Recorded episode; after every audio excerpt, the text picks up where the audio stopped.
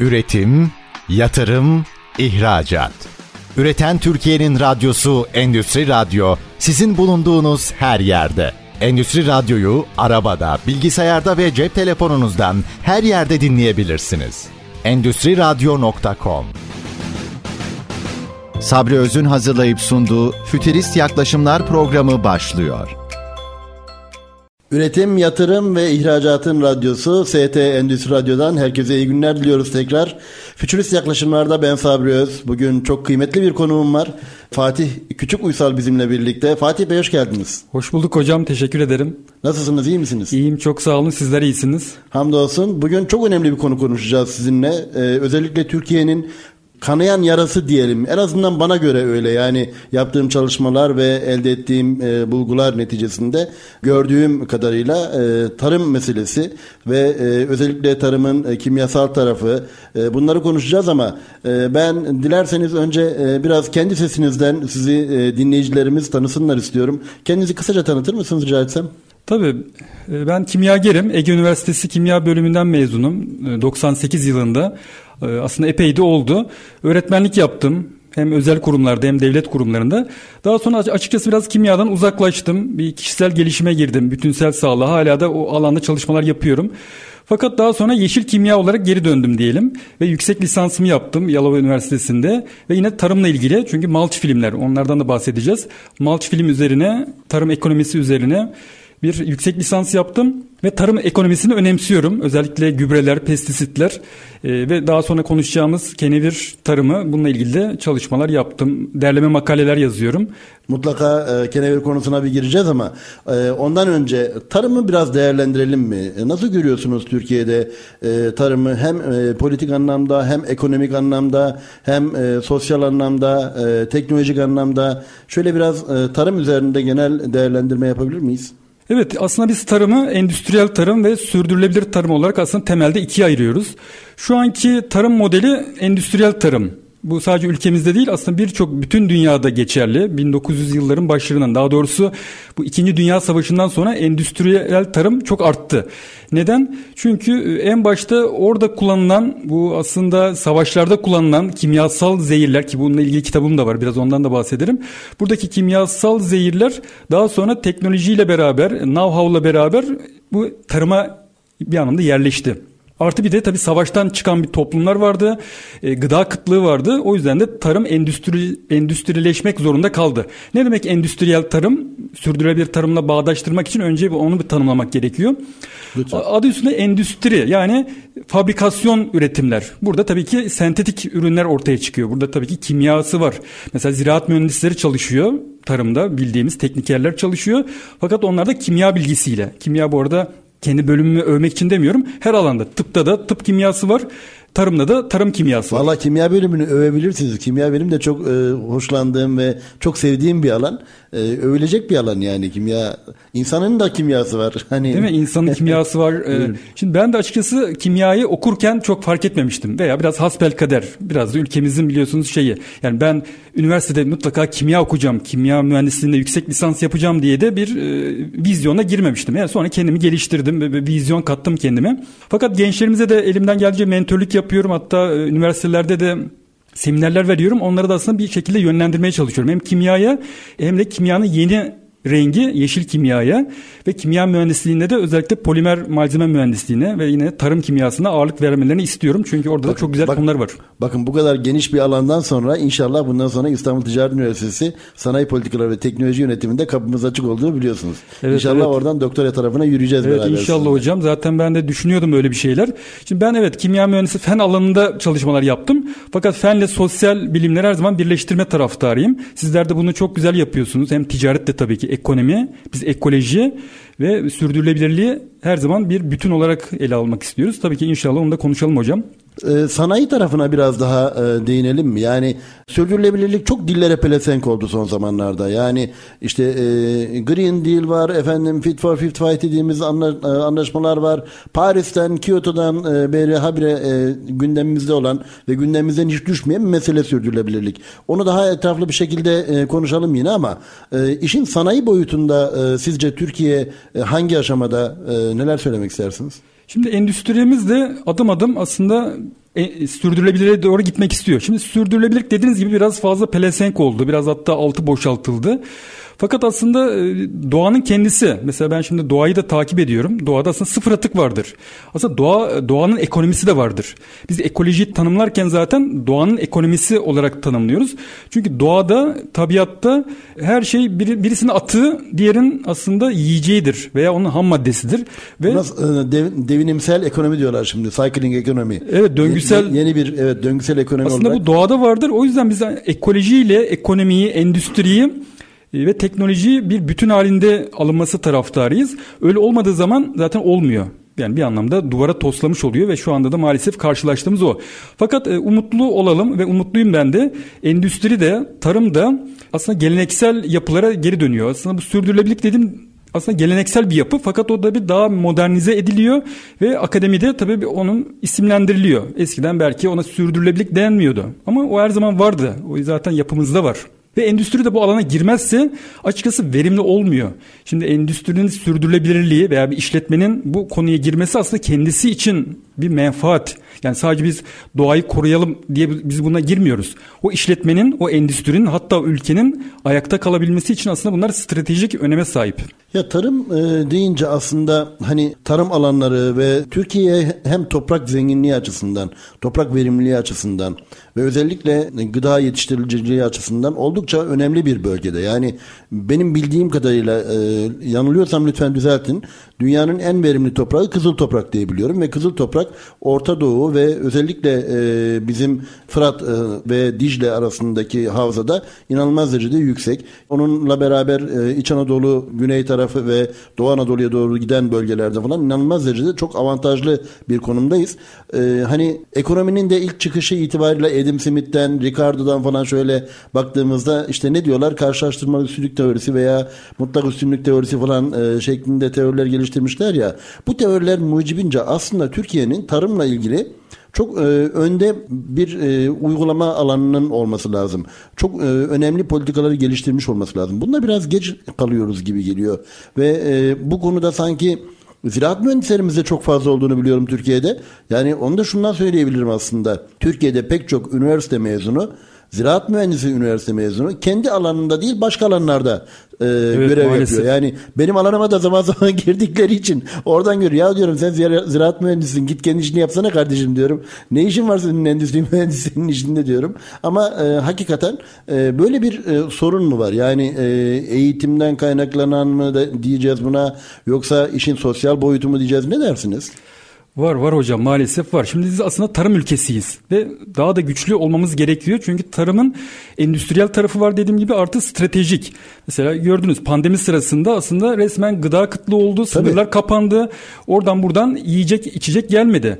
Biz eğer kendi üret, üretimimizi gıda anlamında üretimimizi de yapmazsak e, savaş durumunda e, ve tekrar bir pandemi durumunda yine zor durumda kalabiliriz. Artı dediğim gibi bu aslında çok güzel bir ihracat modelidir.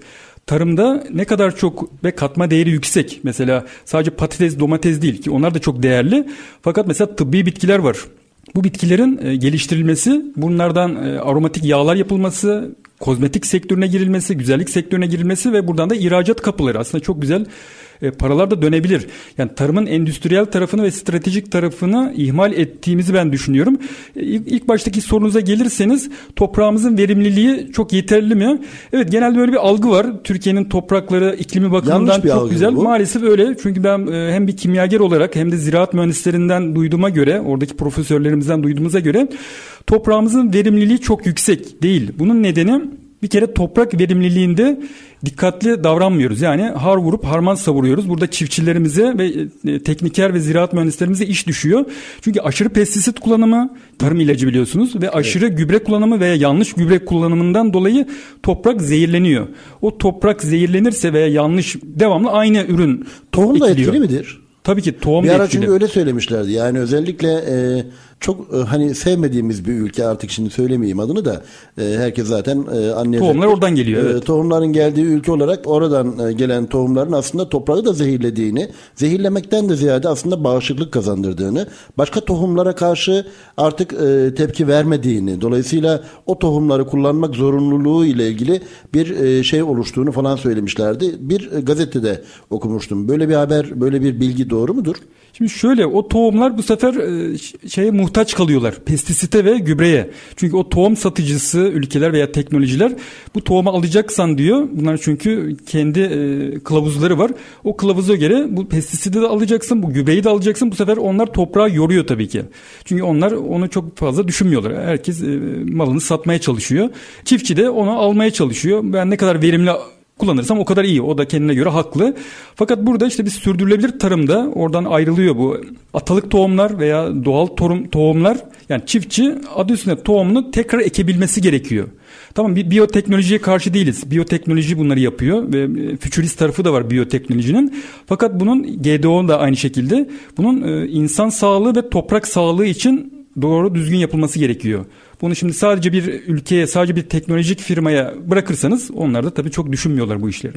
Genetiği değiştirilmiş dediğimiz zaman sadece toprakla ilgili olan elementleri mi değiştirmiş oluyoruz yoksa e, aşılama tarafında e, bir fiil domatesin veya ne bileyim bir ürünün, bir eriğin örneğin içindeki elementleri mi e, değiştirmiş oluyoruz? Yoksa Aslında, ikisi de mi? aslında DNA'sını değiştiriyorlar. Şimdi biliyorsunuz e, bir şey toprağa attığın zaman tekrar çıkar.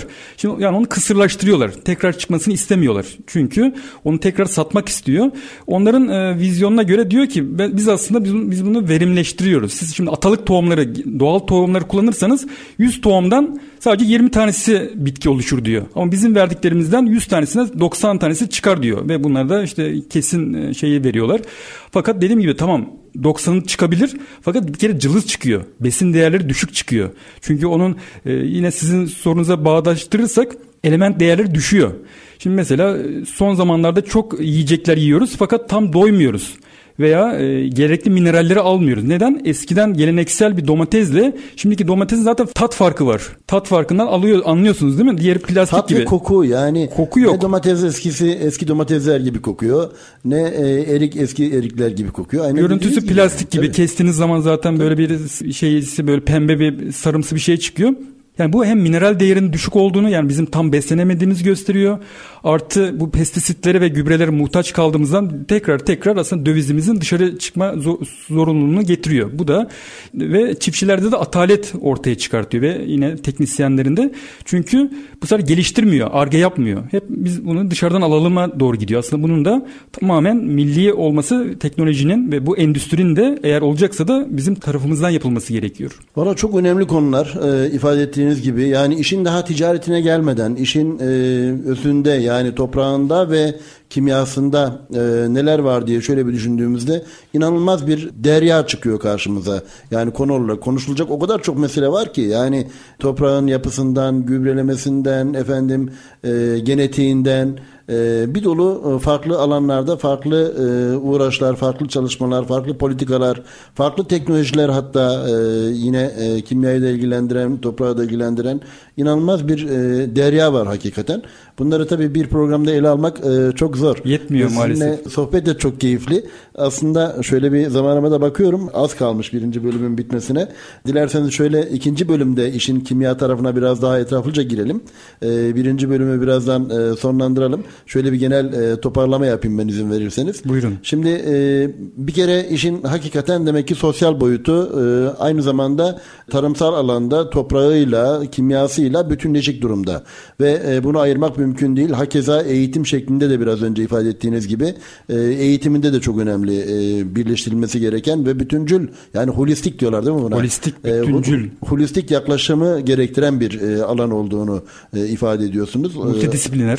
multidisipliner bir alan olduğunu ifade ediyorsunuz aynı zamanda. Birazdan işte üçüncü bölümümüze de gireceğiz. Yani topraksız tarım, efendim susuz tarım ne kadar ihtiyacımız var bilmiyorum ama konuşacağız bunları da. Dijitalleşme, dronların kullanılması, pestisitlerde mesela. biyopestisitler yapılması tabii aslında çok ve bunlar hepsi girişimcilik alanı. Evet. Bunlardan evet. hepsinden aslında endüstri inovas, inovatif bir girişimcilik ve yani hepsini ekonomiye bağlayabiliriz. İşin, istihdam ve ticari boyutu ayrı bir şey tabii. Yani o bambaşka bir taraf. Onlar da konuşacağız. Şöyle biraz değiniriz. E, dilerseniz kısa bir ara verelim. E, ondan sonra bu güzel söyleşimize kaldığımız yerden devam ederiz. Efendim e, fütürist yaklaşımlarda bugün Fatih Küçük Uysal e, konuğumuz. Kısa bir ara veriyoruz. Bizden ayrılmayın lütfen. Üretim, yatırım, ihracat. Üreten Türkiye'nin radyosu Endüstri Radyo sizin bulunduğunuz her yerde. Endüstri Radyo'yu arabada, bilgisayarda ve cep telefonunuzdan her yerde dinleyebilirsiniz. Endüstri Radyo.com ST Endüstri Radyo'da Fütürist Yaklaşımlar devam ediyor. Fatih Küçük Uysal Beyefendi ile beraberiz. Kimyager e, olarak e, biliyoruz Fatih Bey'i e, ve birazdan kimya tarafına biraz daha etraflı bir şekilde gireceğiz ama kimya e, tarafına girmeden önce, kimyagerliğinizi konuşturmadan önce tabiri caizse, öncesinde biraz e, hem ticaretinden hem de sosyal boyutundan mı bahsetsek? Çünkü Türkiye'de ciddi anlamda bir e, hani kentleşme dediğimiz, kentselleşme dediğimiz kırsal bölgelerden kentlere yoğun bir akışın olduğunu görüyoruz son yıllarda, son e, 20-30 yılda hatta öyle demek lazım belki. Dolayısıyla bir e, çiftçilikten kaçış var. Yani tam daha e, amiyane bir tabirle Evet, belki öyle. çiftçilikten bir kaçış var. E, gençlerimiz çok fazla meyletmiyorlar.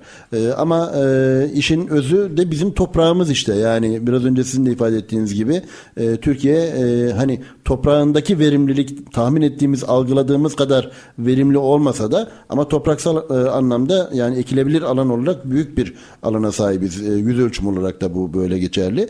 Fakat hem e, istihdam tarafında hem de işin ticari boyutunda da sorunlar var. Yani ticari boyutundaki sorunlardan da özellikle işte son zamanlarda yaşanan e, bu navlun meselesinde olduğu gibi yani gemi ve tırlardaki taşıma e, meseleleri işte e, düşünün şimdi normal bir beyaz eşya taşıyan bir gemi körfezin tıkanmasından dolayı aşağıdan Hint okyanusunu dolaşarak Avrupa'ya gönderilse herhangi bir sorun yok. Ama içinde gıda varsa 20-25 gün atacak demektir o. Yandı yani mallar gitti demektir. Kaldı ki e, bildiğim kadarıyla e, ve aldığımız duyumlar itibarıyla Türk üreticilerinin şu anda gemilerinde bile kayıp diyelim yani tırnak içinde söyleyelim bunu. Öyle e, şeyler var, öyle durumlar var. Neler söylemek istersiniz? Hem e, ticareti tarafında hem de istihdamı ve sosyal boyut tarafında e, söylemek istediğiniz bir şeyler varsa onları alalım. Ondan sonra sizin daha e, odaklandığınız kimya alanına doğru geçelim. Evet hocam dediğiniz gibi kimyanın zaten endüstriyle doğrudan bir bağlantısı var ve ticaretle ve çünkü e, kimyasal ürünler şu an ticaretinde de bir sorun var sizin de söylediğiniz gibi. E, çünkü bunların hem üretiminde bazen sorunlar oluyor. Burada da teknoloji. Çünkü kimya demek aslında teknoloji demektir. E, ve teknolojiye tam hakim olamadıkça da bu sefer bunu dışarıdan almak zorunda kalıyoruz. Aynı zamanda bu hem pandemi olsun hem savaşlar olsun buradaki akışı engelliyor ve kimyasal ürün ticareti de dünyada çok yaygındır. Çünkü her ülke evet o kimyasalı elinde tutmayabilir. Orada her zaman ithalat ve ihracat yapıyor. Ama e, know-how burada önemli. Yani bilgi önemli. Burada kimyagerler e, tarımla da bağdaştırırsak e, tarım teknolojilerinde de kimya çok kullanılıyor. Başta pestisitler ve gübreler. E, bir anlamda endüstriyel bunlara girdiler diyoruz. Olmazsa olmazıdır. Fakat bunların da her zaman alternatifleri var. Biraz sonra onlardan da bahsederiz. Lütfen. Yani çünkü e, kimya deyince tarımla çok doğrudan ilgilidir. Yani bir tabii ki bir ziraat mühendisi, bir kimyager kadar o ürünlerin kimyasını bilmez. Fakat o ürünlerin kimyasını da bilmesi gerekiyor. Çünkü ona göre tavsiye etmesi gerekiyor. Maalesef kimyasalların %90'ı sentetiktir ve doğaya ve insan sağlığına da zararlıdır bu arada. Çok dikkatli kullanılması gerekiyor. Hani derler ya azı karar çoğu zarar.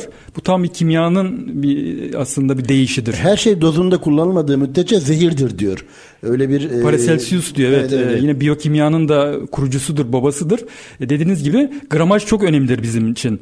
E, aynı şekilde bu tarımla da bağdaştırırsak eğer pestisitleri yani tarım ilaçlarını parantez içinde söylüyoruz tırnak içinde tarım ilacı ne kadar ilaç burada e, bir anlamda öldürücü. Kimleri öldürüyor? Oradaki bitkilere zararlı işte böcekleri, bakterileri hatta kuşları, kemirgenleri adı üstünde öldürücü olduğu için de orada kaldığı anda da biz onu tüketiyoruz ve zamanla yavaş yavaş vücutta birikiyor. Aynı zamanda toprakta da birikiyor. Yani siz biraz önce demiştiniz ya toprağımız evet verimli bir anlamda verimli fakat kirleniyor. İşte bu yanlış pestisitler artı kuraklık. E, bu yine iklim değişimiyle bununla da ilgilendirebiliriz. Yani kuraklığa doğru gidiyoruz. İster istemez bir e, su kullanımında da dikkatli olmamız gerekiyor. Evet. Ve en çok da su kullanımı bu arada tarımda. Vahşi sulama dedikleri suyu böyle har vurup harman savuruyorlar. Bunun tam tersi damla sulamayla yapılması gerekiyor. Bu da yine teknolojiyle bağlantılı. Yani gördüğünüz gibi aslında teknoloji, kimya, endüstri hepsi birbirleriyle bağlantılı. Su ve Sürdürülebilirlik diye bir eser kaleme almıştık biz e, bundan e, birkaç önce ve e, depremdeki analizleri de birleştirmiştik e, Su ve Sürdürülebilirlik e, adlı eserimizde bunu çok etraflı bir şekilde işledik. Yani su meselesi çünkü önümüzdeki yüzyılın hakikaten en büyük problemlerinden bir tanesi. Bugün işte petrolün yerini veri tuttu diyoruz. Belki verinin yerini yarın e, su tutacak bilmiyorum.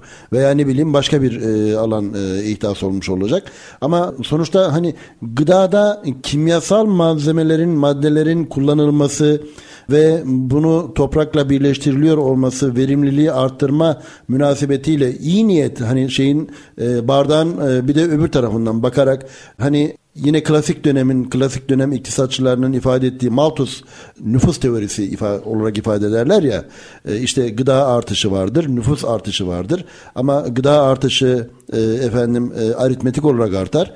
Nüfus parabolik bir şekilde arttığı zaman bir süre sonra kıtlık başlar. Çünkü insanlara gıda yetiştirmekte zorlanırsınız. Bugün 7,5 milyar olan dünya nüfusu, 8 milyara yaklaşan dünya nüfusu 2050 yılında e, 12 milyara, 13 milyara yaklaşacağı ifade ediyor ediliyor. Dolayısıyla bu kadar büyük bir nüfusu beslemeyle ilgili ve onlara gıda yetiştirmeyle ilgili çok ciddi problemler var. Bunun için de elbette birim alandan, birim topraktan, e, birim metrekare yüzeyden elde etmeniz gereken bir şey var. Bir e, ürün var, hasılat var. Bu hasılatı artırabilmek için tabiri caizse teknolojik olarak, bilimsel olarak e, bir dolu çözümler buluyoruz. Ama burada bir trade-off var tabii. Yani bir denge sorunu söz konusu. İnsana ne kadar faydalı olacak? Bunu da dilerseniz çok kısa bir e, örnekle vereyim. Örnekle izah Buyurun etmeye hocam. çalışayım. Yanlış hatırlamıyorsam e, bu üçlemeyi hep yanlış hatırlıyorum ben. Çelik, mikrop ve bir şey daha vardı. Yine kitabın adını bile unuttum. E, affetsin bizi yazarı. Ha tüfek. Çelik tüfek, mikrop tüfek, ve tüfek. Yani silah. O, oradaki e, o kitapta e, yazarın ifade ettiği çok önemli bir şey vardı.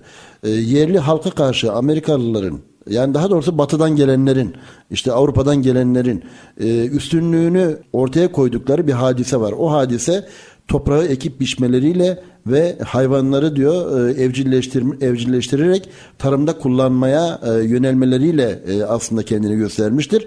Yerli halka diyor biz böyle üstünlük sağladık çünkü beslenmemiz çok daha doğaldı. Beslenmemiz ve işte yerleşik olarak o hayvanların ürünlerinden, hayvansal ürünlerden aynı zamanda tarımdan çok yüksek düzeyde istifade ediyorduk. Daha güçlü bireyler yetiştirdik diyor adam. Yani bu aynen e, ikinci bölüm galiba kitabındaki şöyle kalın bir kitaptır o. Oradaki e, şeyi üstünlüğü buna bağlıyor. Daha 19. yüzyılın e, sonlarından bahsediyorum yani. Dolayısıyla tarımdaki böyle bir e, yaklaşım biraz önce ifade ettiğimiz gibi o trade-off denge denge meselesindeki dozu aşırdığımız zaman acaba insanlığın geleceğinde işte biraz önce GDO'lardan bahsettiniz. Nasıl e, tehlikeler bekliyor olacak? E, işte pestisitlerden bahsediyorsunuz sık sık. Bunlarla ilgili e, önümüzdeki dönemde neler e, gerçekleşecek? Neler söylemek istersiniz? Yani bu trade-off'u belli bir noktaya kadar götürmek, bu denge meselesini belli bir noktaya götürmek mantıklı mıdır? Yoksa bundan dönülmesi mi gerekir ya da dünya dönüyor mu? Neler, neler söylemek istersiniz? Evet önemli bir konu hocam ve ince bir çizgi hatta bıçak sırtı diyebileceğimiz bir konu burası. Tarımın teknolojiyle bağdaştırılması mı gerekiyor yoksa tamamen geleneksel yöntemlere mi? Şimdi genelde sürdürülebilirlik deyince veya biz bazen yeşil kimya da deyince öyle anlaşılıyor. Aslında hep böyle geleneksel tamamen neredeyse böyle e, eski çiftçilerin yaptığı gibi öküzlerle tarım yapılması gibi düşünülüyor. Hayır öyle değil. Hatta ben e, tarım devrimi bekliyorum bu önümüzdeki 10 yıl içinde, 20 yıl ah, içinde. Bu enteresan. Evet evet. Fütürist Ta- tarım, tarım 1-0 diyorsun. tarım artık kaç sıfır olacak bilmiyorum ama orada bir artık sıfırlanma mı olur yoksa bir e, level atlama, seviye atlama mı olur? Onu ben bekliyorum ve tabii o teknolojiyle birleşecek. Şimdi ben evet aynı zamanda gelenekselciyim. Geleneksel çünkü sürdürülebilirlik doğaya e, saygı duymak aslında gelenekseli de kapsar. Fakat bunun her zaman teknolojiyle birleştirilmesi. Mesela şimdi GDO'dan bahsettik. O evet şu an yanlış kullanılıyor. Tamamen mineralleri alınıyor ve tamamen ticari. Tamam kimseye biz para kazanmasın demiyoruz ama orada sadece para kazanmak için olmaz. Etik ahlaki değerleri de olması gerekiyor. Bunu eğer biyomühendis yapacaksa orada onların zaten etik değerlere, ahlaki değerlere çok daha dikkat etmesi gerekiyor. Bu arada fütürizmin e, ana temel konularından bir tanesi aslında biyoteknolojidir. Tamam genelde yazılım diye biliniyor. Evet o da ayrı bir konu. Dijitalleşmeyi zaten hiçbir şey lafımız yok. Fakat e, fütürizm deyince biyoteknoloji ve tarım teknolojileri bence en önemli konulardan. Sentetik biyoloji de mesela çok önemli bir e, alan tutmaya başladı önümüzdeki dönemde. Yani sentetik biyolojinin tarımla birleştirildiği noktaları da görüyoruz. Bu tabii biraz daha farklı bir konuya e, tekabül ediyor. Yani bizim konuştuğumuz konunun biraz daha ötesinde ama yani e, hani IoT dediğimiz işte her şeyin interneti IoE dediğimiz e, Internet of Everything dediğimiz evet. o yaklaşımlarda her şeyden internet ve her şeyden veri alma durumu söz konusu olduğunda yarın bir gün ağaçların yapraklarından bile veri alacağız. Yani ağaçların yapraklarını bile ışıklandıracağız mesela kendilerince ya da ne bileyim işte onlardan daha farklı bir e, şekilde istifade etme yoluna falan gidecek teknoloji. Yani bu sentetik e, biyolojiye doğru da gidiyor ama bizim e, bizi ilgilendiren şu anda gıda ile ilgili olan tarafta da hakikaten teknolojinin ve özellikle dijital dönüşümün yani e, yine yaptığımız bir çalışmada bunu ortaya koymuştuk. Biz bir pest analizi yapmıştık. Benim doçent doktor Sayım Aşçı hocamızla ve e, doktor e, İlkim Yüksel e, hanımefendiyle birlikte yazmış olduğumuz bir kitapta e, bir e, çalışmada e, böyle bir e, kitap bölümü olarak ele almıştık. Orada mesela Türkiye'nin pest analizini yaparak e, neye ihtiyaç olduğunu, tarımda neye ihtiyaç olduğunu ortaya koyan bir e, fenomenolojik çalışma yapmıştık. Çok güzel bir çalışmaydı. O çalışmanın en önemli vurgusu ve neticesi şuydu. Türkiye'nin en önemli problemi ne susuz tarımdır ne e, efendim insansız tarımdır, topraksız tarımdır. Türkiye'nin ana problemi e, toplulaştırma adı verilen bu özellikle miras meselesiyle de yani medeni kanuna da ilişkilendirilecek bir boyutu. İşte biraz önce sizin söylediğiniz gibi tam da çok disiplinli bir alan aslında. Yani her şeyi ilgilendiriyor. Ama en önemli meseleyi biz e, orada olduğunu keşfetmiştik mesela. Öyle bir e, sonuç çıkarmıştık. Ama e, kimyasal anlamdaki e, bu çalışmaların ucu bucağı e, sanki yok gibi. Yani e, yarın bir gün daha farklı e, daha e, efendim mesela Amerika Birleşik Devletleri'ndeki beslenme alışkanlıklarına baktığınız zaman daha obezite yaklaşımlı insanları görüyorsunuz. E, ve buna uyum sağlayan, buna e, meyleden, buna yön veren diğer toplumlarda da benzeri şeyler var. Benzeri durumlar söz konusu. Kilo ve boy oranlarına falan baktığınız zaman bu ortaya çıkıyor. Bizde de böyle bir duruma doğru gider mi? Evet dediğiniz gibi hocam e, yani insanın beslenme şekli hatta sosyal hayatını bile etkiliyor genetik faktöründen belki üremesine kadar yani kendi ırkını devam ettirmesine kadar bu e, bağlaştırılabilir. Şimdi dediğim gibi o çok bıçak sırtı işte hocam. Orada e, hem teknolojiyi ve oradaki biyoteknolojiyi özellikle doğru kullanmak gerekiyor.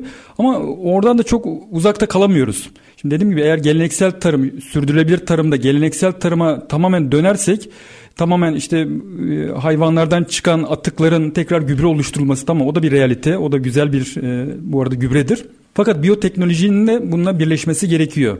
E, şimdi gıdayla da tekrar birleştirirsek gıda güvenliği de önemli bizim için. Hatta ben de gıda güvenliği ilgili de yine derleme makaleler yazmıştım. Hatta bir yeşil konferansta da küçük bir, bir bilgi vermiştim. Gıda güvenliği de önemli biliyorsunuz. Çünkü sağlığımız her şeyden önemli. Hani Şöyle yapalım sağlık... mı Fatih Bey? Kısa bir araya doğru gideceğiz şimdi. Ee, o konuya çünkü girince bayağı bir geniş olacak. Dilerseniz onu 3. bölümümüzde e, gıda güvenliği artı ondan sonra da e, nasıl o konuyu birbirine bağlayacağız bilmiyorum ama kenevir meselesine doğru bağlayıp çünkü kenevirle ilgili size e, sizinle sohbet etmek istiyorum. Yani kenevir konusunda evet, çok hocam. önemli çalışmalarınız var. Dolayısıyla ikisini de birleştirip 3. bölümümüzde dilerseniz tabii, tabii. E, devam edelim. Ne dersiniz? Tamamdır hocam. O halde e, efendim şimdi e, kısa bir ara daha veriyoruz. Fatih Küçük Uysal ST Endüstri Radyo'da Fütürist Yaklaşımlar'da bugün konuğumuz. Çok keyifli bir e, sohbet oluyor. Hakikaten e, yani doyumsuz öyle diyeceğim. E, ama maalesef zamanımız da sınırlı. Efendim kısa bir ara veriyoruz. Bizden ayrılmayın lütfen. Üçüncü bölümde görüşmek üzere. Üretim, yatırım, ihracat. Üreten Türkiye'nin radyosu Endüstri Radyo sizin bulunduğunuz her yerde. Endüstri Radyo'yu arabada, bilgisayarda ve cep telefonunuzdan her yerde dinleyebilirsiniz. endüstriradyo.com FT Endüstri Radyo'da Fütürist yaklaşımlarda Fatih Küçük Uysal'la görüşmemiz, konuşmamız, sohbetimiz devam ediyor.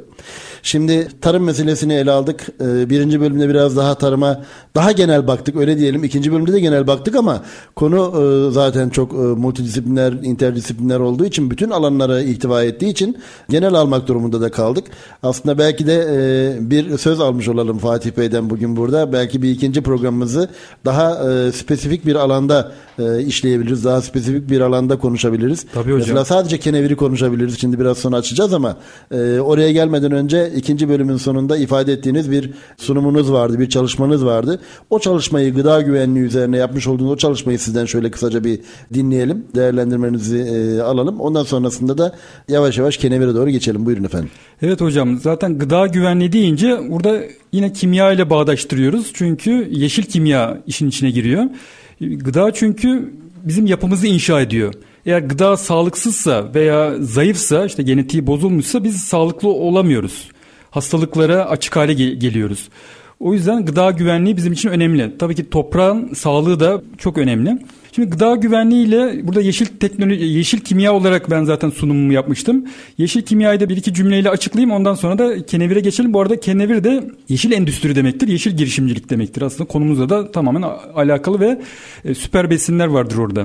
Şimdi yeşil kimya ile peki şu anki kimya arasında ne fark var derseniz aslında yeşil kimya yine teknoloji, yeşil teknolojiyi de kullanarak yine insan sağlığına ve ekolojiye yani doğaya, tabiata en az zarar veren yapıdır. Yani tamamen sıfır zarar olmaz veya tam sıfır atık da olmaz. Sıfır atık aslında bir vizyondur. Bir ütopyadır aslında. Bu arada söyleşinin başında dediğimiz gibi doğada sıfır atık vardır.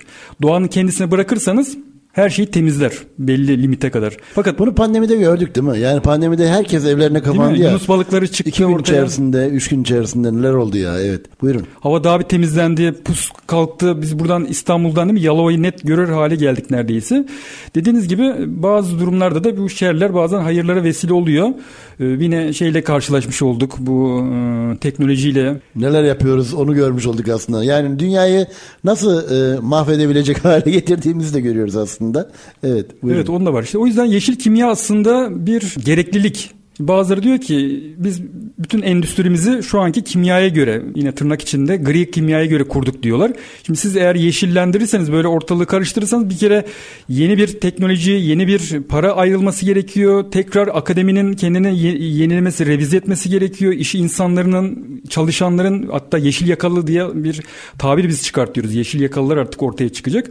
Ama bu da bir realite geliyor. Adım adım geliyor ve e, aslında kişiler de bunları yapıyorlar. Mesela ben aynı zamanda yine bir e, özel bir kurumda da akademide de bir çalışmalar yapıyorum e, laboratuvarla ilgili. Mesela bunlar aslında kimyager bunlardı. Bunlar aslında yeşil kimya yaptıklarını bilmiyorlarmış. Ben ne zaman ki şimdi biraz biz akademiye göre onu tabii bir e, tanım haline getirdiğimiz anda onların da aslında yeşil kimyayı sürdürülebilir çalışmalar yaptığını fark ettiler. Aslında bunlar yapılan şeyler fakat biz dediğim gibi onu biraz daha böyle kitaba uydurmuş hale geliyoruz. Şimdi kenevirle bağdaştırırsak şöyle. Kenevir de aslında yeşil endüstrinin ve yeşil girişimciliğinin en önemli konularından. Zaten benim de öyle ilgimi çekti. Evet onun bir gri alanı var tabii ki. Orada her zaman dikkatli olması taraftarıyız. Fakat şu an bahsedeceğim benim onun tarımı, onun e, gıdada kullanılması zaten tamamen temiz, yeşil bir alan. Bu arada tıbbi tarafı da var. Tıbbi endüstri tarafı da var. Onu da dediğiniz gibi başka bir programda hocam ele alalım. Çünkü o da stratejik bir bitki. Aslında sanki hani e, yağı meselesi yani özellikle kenevir tohumundan ve kenevir yapraklarından elde edilen e, yağ meselesi biraz önce ifade ettiğimiz o işin ihracat tarafındaki boyutunda Tabii. çok daha önemli. Yani e, çünkü gramajı çok daha yüksek fiyatlarla satılıyor ama bunu dediğiniz gibi başka bir konuda başka evet. bir gündemde ele alalım inşallah. Çok, çok önemli ama şimdi Kaldığınız yerden buyurun endüstriyel efendim. tarafından bahsedelim. Çünkü zaten şu an ona izin var. Kontrollü illerimiz var 2016 yılında. 20 ile çıkartıldı galiba değil mi? Evet evet 19'da 20 yıla 20 ile 20 çıkartıldı şu an. Kontrollü bir şekilde yapılıyor. 2016 yılında Cumhurbaşkanlığı tarafından ortaya çıkartıldı. Fakat daha önce de yapılıyordu. Cumhuriyet döneminde de yapılıyordu. Hatta Osmanlı döneminde de kenevir endüstrisi her zaman vardı. Hatta e, bu İstanbul fethedilirken oradaki çekilen gemilerin halatları da kenevirden yapılmıştır. Öyle mi? Osmanlı'da askeri alanda çok iyidir ve şu anki zaten o Samsun bölgesi o bölgede zaten Osmanlı'da endüstriyel bir kenevir bölgesiydi. Biz orayı sadece tekrar revize etmiş olduk. Biz kenevirden halat yapıyormuşuz yani. Tabii tabii o çünkü mukavemeti çok yüksektir. Ee, normal zaten şeyle hiç karış, karşılanamaz. Pamukla karşılanamaz. Pamuk biliyorsunuz çok yumuşak bir bitkidir. Evet, evet giyil, giyilmek için daha hoştur tabii ki tene yakışması açısından. Kenevir kumaşı biraz daha böyle keçeye benzer. E, fakat endüstride bizim için bazen onun mukavemeti de önemlidir. Hatta hatta biz onun plastiklerle birleştirerek kompozitlerini yapıyoruz. Yani tank zırhına kadar, araba kaportasına kadar da yapılıyor ki isim vermeyelim. İlk araç firması ABD'de üretilen biliyorsunuz. Onun kaportası da kenevirden yapılmıştır.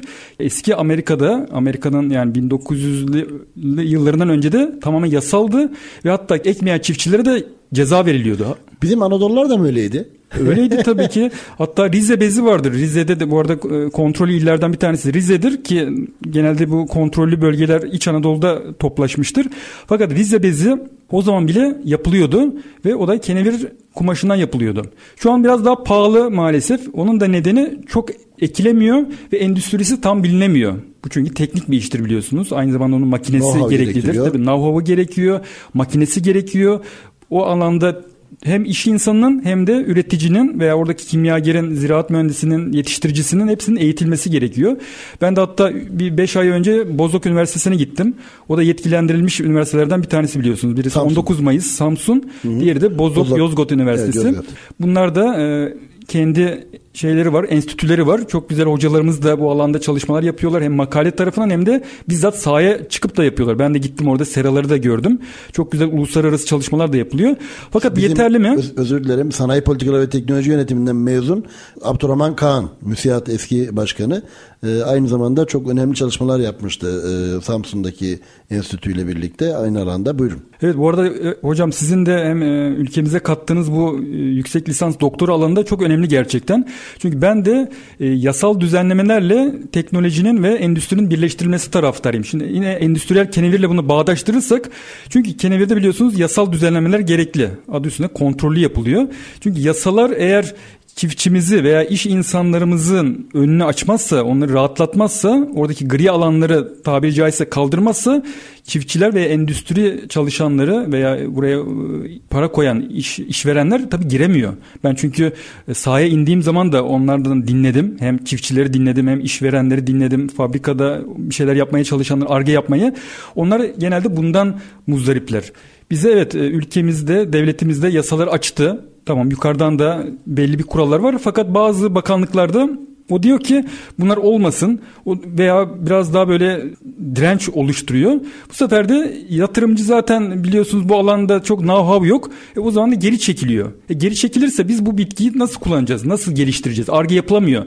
Mesela ben bir e, Çok az daha açık e, yani çok da hani şeye girmeyelim detaya girmeyelim ama mesela e, bir kanunda mı e, problem yaşıyoruz yani ya da bir yönetmelikte mi problem yaşıyoruz? Oradaki biraz önce ifade ettiğiniz sorunu nereden deşebiliriz? Şimdi orada mesela e, özellikle tabii ki e, İçişleri Bakanlığı mesela çok daha dikkatli. Neden? Çünkü onun tabii ki Başka kullanım alanlarında He, olduğu onlar için da evet. daha hassasiyetli. Ama mesela Tarım Bakanlığı veya Teknoloji Bakanlığı da o tabii ki endüstrisinin gelişmesiyle uğraşıyor. E, Onunla ilgili tabii yasaları çıkartıyor. Bir anlamda çiftçimizi daha çok destekliyor. Burada orada bir şey olabiliyor. Hmm. Ona biraz daha şey yapılma, daha dikkat edilmesi gerekiyor. Gerekiyorsa tabii ki devletteki bürokratların da bilgilendirilmesi gerekiyor. Bu zaten kontrollü bir üretim.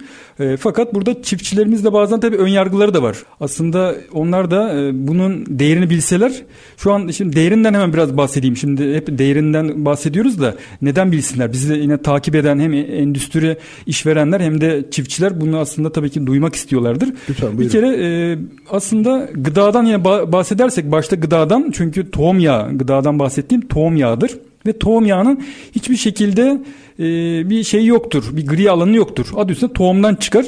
Bildiğiniz susam veya keten tohumuyla da Gibi. gider. Bu arada ketenin de akrabasıdır bu. Eğer takip ettiyseniz keten tohumunda çok yüksek omega yağı vardır.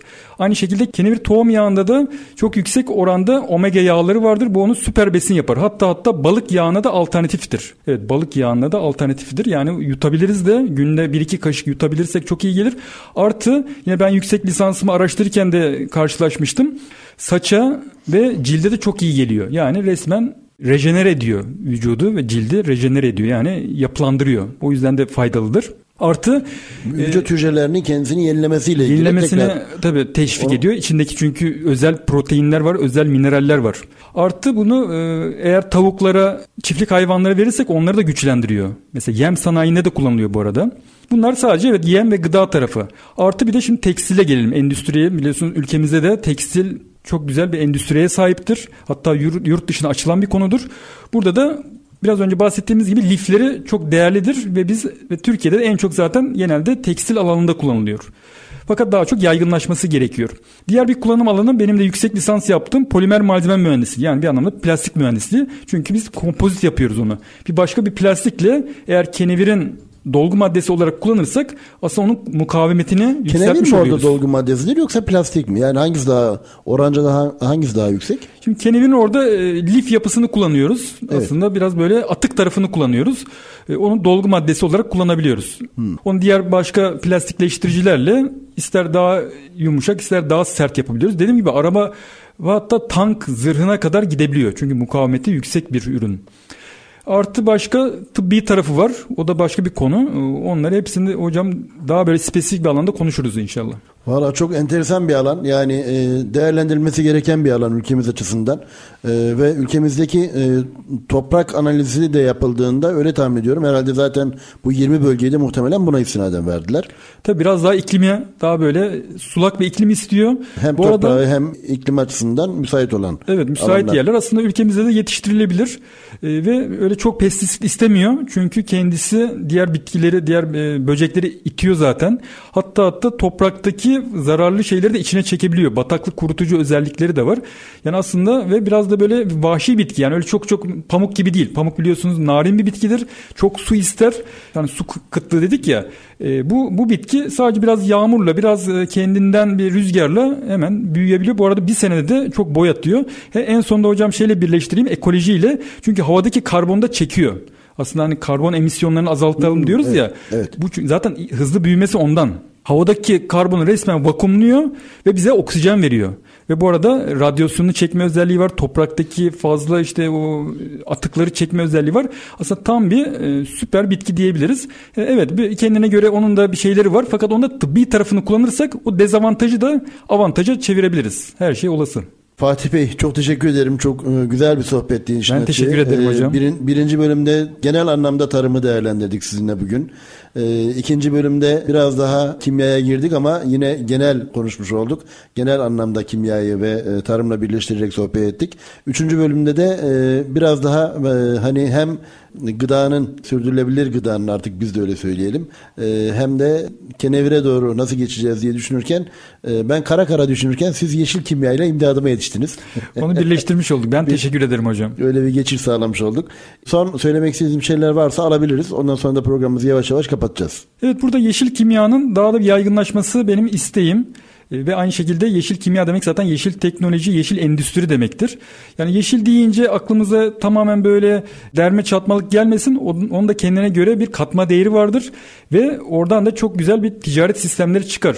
Ona pek giremedik ama e, yeşil teknoloji ve yeşil nanoteknoloji aslında çok katma değeri yüksek ürünler ortaya çıkartır.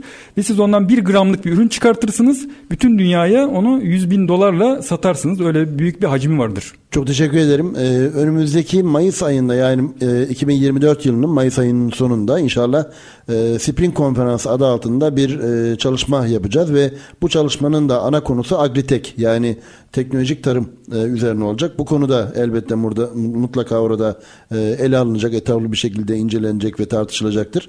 E, efendim e, çok teşekkür ediyorum. E, Fatih Bey e, bugün bizi kırmadınız geldiniz ve e, çok güzel açıklamalarda çok güzel konularla müstefid olduk öyle diyelim.